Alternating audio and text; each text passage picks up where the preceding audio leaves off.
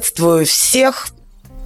Подкаст «Другой вопрос» и в студии общественные деятели Александр Машкова-Благих и Павел Александрович Парфентьев. Здравствуйте все, дорогие друзья! Сегодняшняя наша тема обсуждения – это ювеналка. В прошлый раз мы обсуждали с вами историю возникновения этого вопроса. А ответили на вопрос, а почему же все-таки не нужно вмешиваться в семью и какие последствия имеет вмешательство в семью и даже подглядывание в нее, чего очень интересно хочется, но, как оказалось, нельзя. А сегодня я хотела бы задать вопрос близкий к нашим реалиям. Ну, а ювеналка в Россию-то когда у нас пришла? И вообще, как она пришла?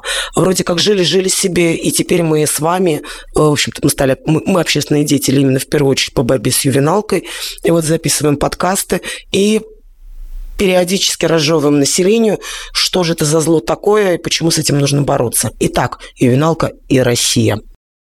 Павел Александрович. Ну, начнем издалека. На самом деле история ювеналки в России, она тоже имеет свою предысторию.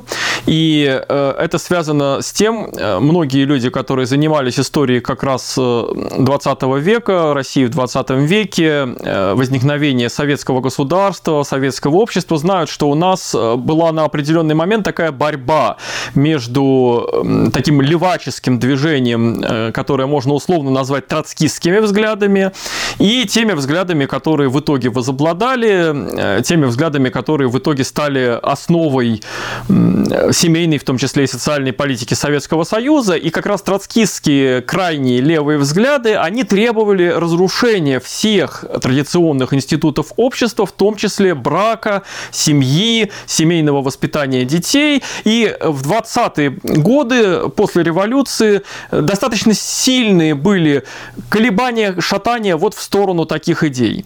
К сожалению, эти колебания, вот этот троцкизм, он оставил определенное наследие в нашей, в том числе, советской истории а в виде нормы, согласно которой органы опеки, когда они возникли у нас в стране, а это произошло тоже достаточно рано, вообще первый, первый, у нас не было семейного кодекса в э, дореволюционное время, первый семейный кодекс у нас появился в 18 году, и э, э, в целом он был вполне себе приемлемый, но определенное наследие троцкизма там осталось, как раз в том числе в виде нормы, позволяющей органам опеки забирать детей у родителей, когда органы опеки считают, что ну, родитель, семья очень плохая.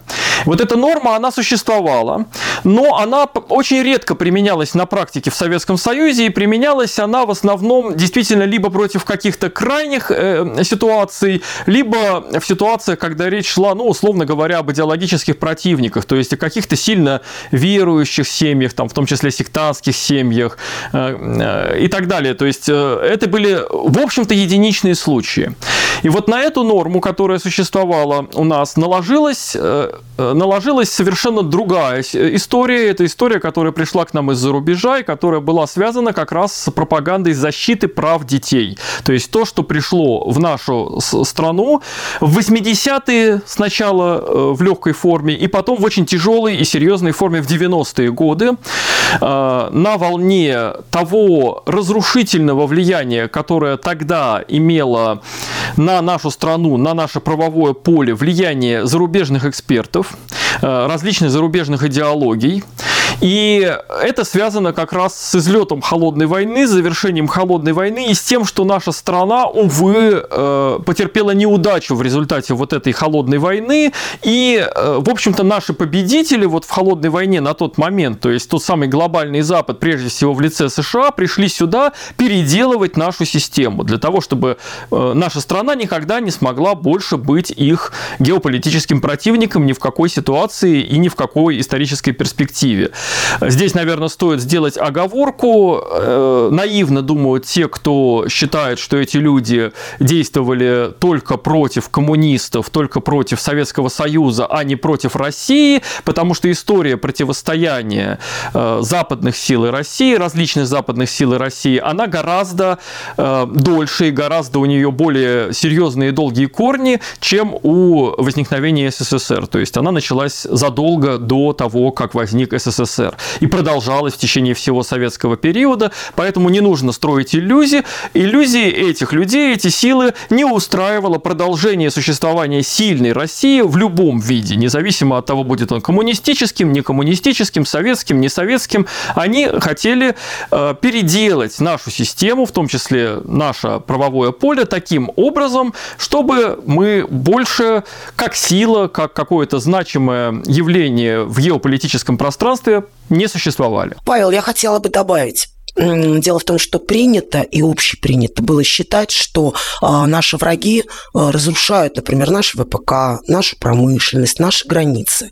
И а, наши элиты, и, если честно, наше общество в целом до сих пор вот только начало просыпаться, стали догадываться, что настоящее подлинное разрушение общества возможно даже не через разрушение ВПК, а в первую очередь разрушение, разрушение социальных институтов.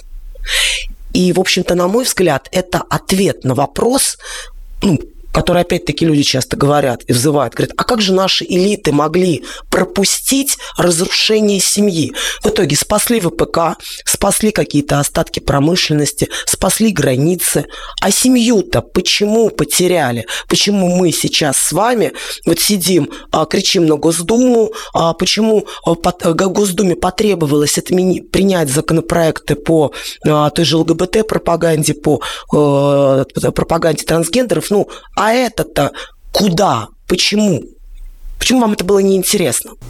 Совершенно верно. Что произошло? И э, это достаточно важный момент, э, когда э, произошел вот этот излет холодной войны, поражение России в холодной войне, наши будущие нынешние элиты – это люди, которые, в общем-то, воспитаны да, еще в прошлом поколении, и они считали важными и стратегически значимыми для страны те вещи, которые были важны при них и в их глазах на протяжении их долгого опыта. Это, как вы правильно сказали, оборона, это ВПК, это Э, различного рода государственные тайны и так далее и тому подобное.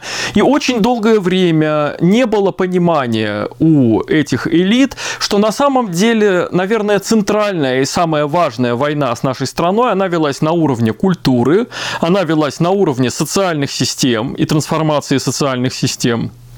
То, что они этого долго не понимали, не очень удивительно, потому что многие факты, касающиеся этого уровня войны, на самом деле мы сами узнали сравнительно недавно, в том числе из исследований различных зарубежных специалистов, которые вот очень интересно изучают собственную историю и э, освещают те факты, которые и нам позволяют понять лучше, что же происходило на самом деле. То есть как э, происходила война на уровне, например, э, общественных организаций, формирование общественных групп. Мы теперь знаем это, да, тогда мы не, не до конца знали это. Как происход, происходила война на уровне влияния на ценности?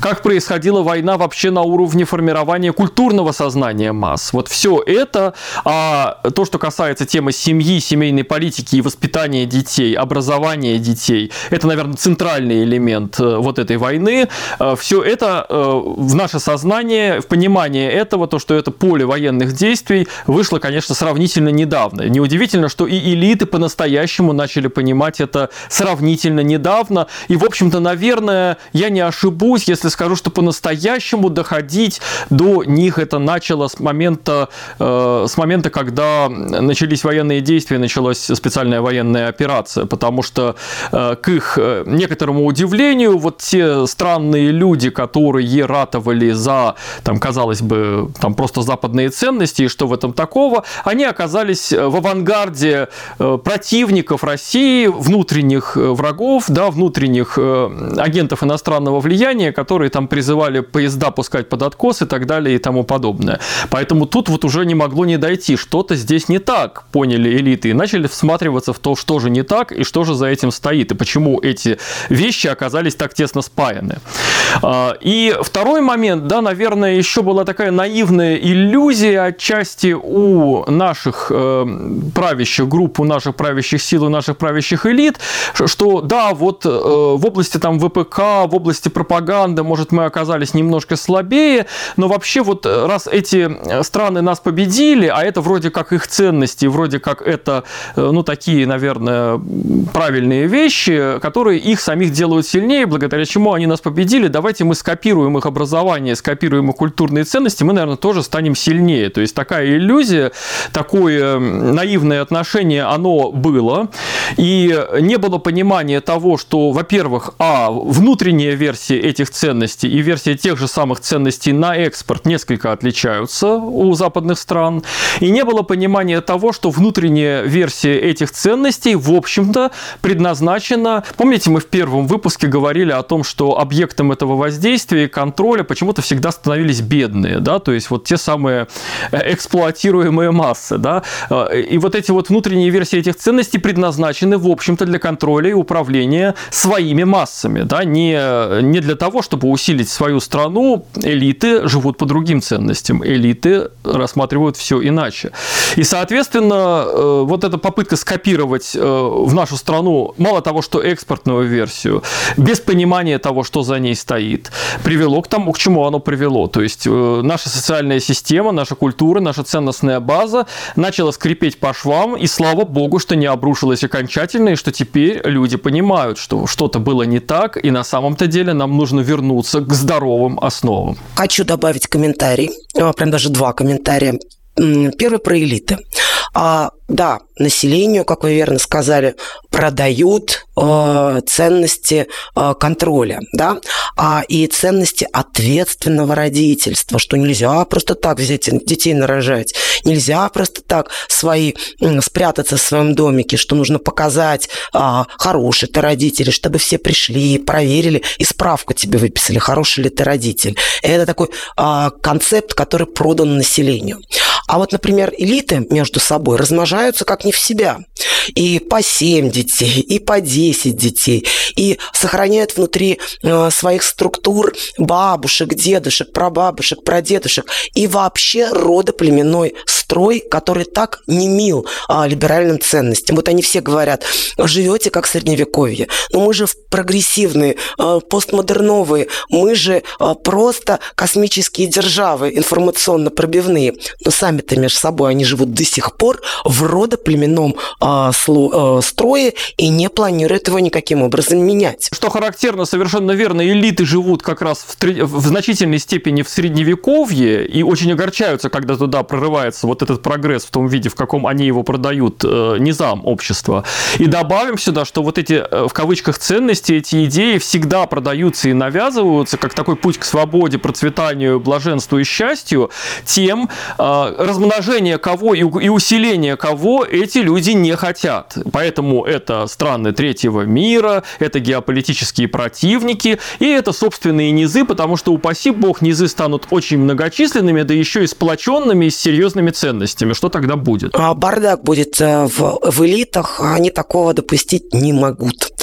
А вот, и второй я хотела бы вам дать комментарий на то, что вы описывали. А, знаете, я обратила внимание, что, как ни странно, политика и по энергетике, и по ВПК, и по строительству дорог, и по многим вот таким серьезным вещам а, по регионам, например, тем же, активно меняется. А, то есть, вот, ну, объективно проехать по России, а Россия 15-20 лет назад, Россия сегодня – это две разных России. Мы действительно побогатели, похорошели и так далее.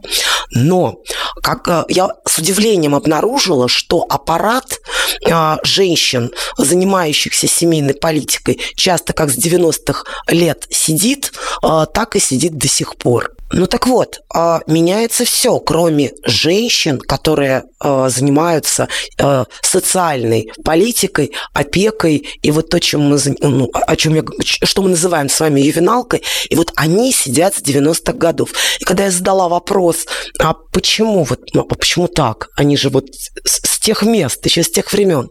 Ответ был интересный. Оказывается, власти даже не знают, чем занимаются эти женщины.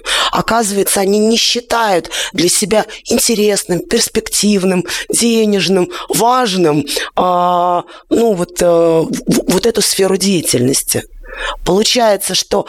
Причем эти женщины, они выглядят, знаете, как, ну, да простят меня э, некоторые другие женщины, такая, знаете, э, тетя, вот, вот э, такая вот, я за сироток, вот я занимаюсь сиротками, я занимаюсь вот этими многодетными, и видите, их все больше и больше, этих многодетных, и их все страшнее и страшнее, я ж как мне порваться-то? И губернатор смотрит на нее и говорит, ну и сиди и занимайся, и нос туда не сует. И, кстати, благодаря вот этому шуму, который подняли общественные организации, а, вот и, и, и губернаторы, и а, депутаты, наконец, развернулись и обнаружили, что тетки-то там с 90-х, обученные британскими службами, верующие в вещи, которые уже просто немыслимы в наших головах в нынешнее время, и оказалось, что они безумно-безумно опасны. И именно они строили а, всю социальную политику все эти годы. Вот мы ругали Путина, который там со Швабом договаривался, как говорят конспирологи, а договаривались со Швабом тихие бабушки, продвигающие ювенальную систему в нашей стране уже 30 лет. И добавим сюда, что как раз эта ситуация, она вот тем и обусловлена, что мы с вами уже затронули, о чем мы с вами сказали, что тема семейной, социальной, культурной политики, она воспринималась как тема, которая существует по остаточному принципу, а поэтому вот ну чего на нее смотреть. И именно это позволило и НКО, и чиновникам, которые в 90-е годы были воспитаны и внедрены в наши чиновные структуры, действовать фактически как э, реальные, активные в узком смысле этого слова агенты иностранного влияния, да, то есть иностранные агенты разрушительные, не вызывая ни у кого никаких подозрений, ну, потому что ничего же не говорили про то, что Россия плохая, а надо иностранцам служить, а говорили про то, что нужно, чтобы родители хорошо себя вели, и что в этом такого, да?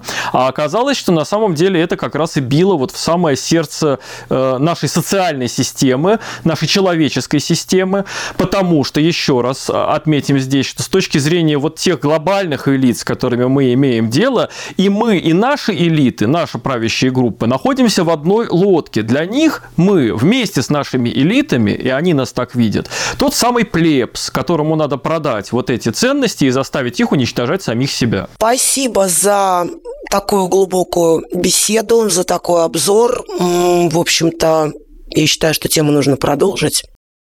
До встречи в следующем подкасте. Всего доброго!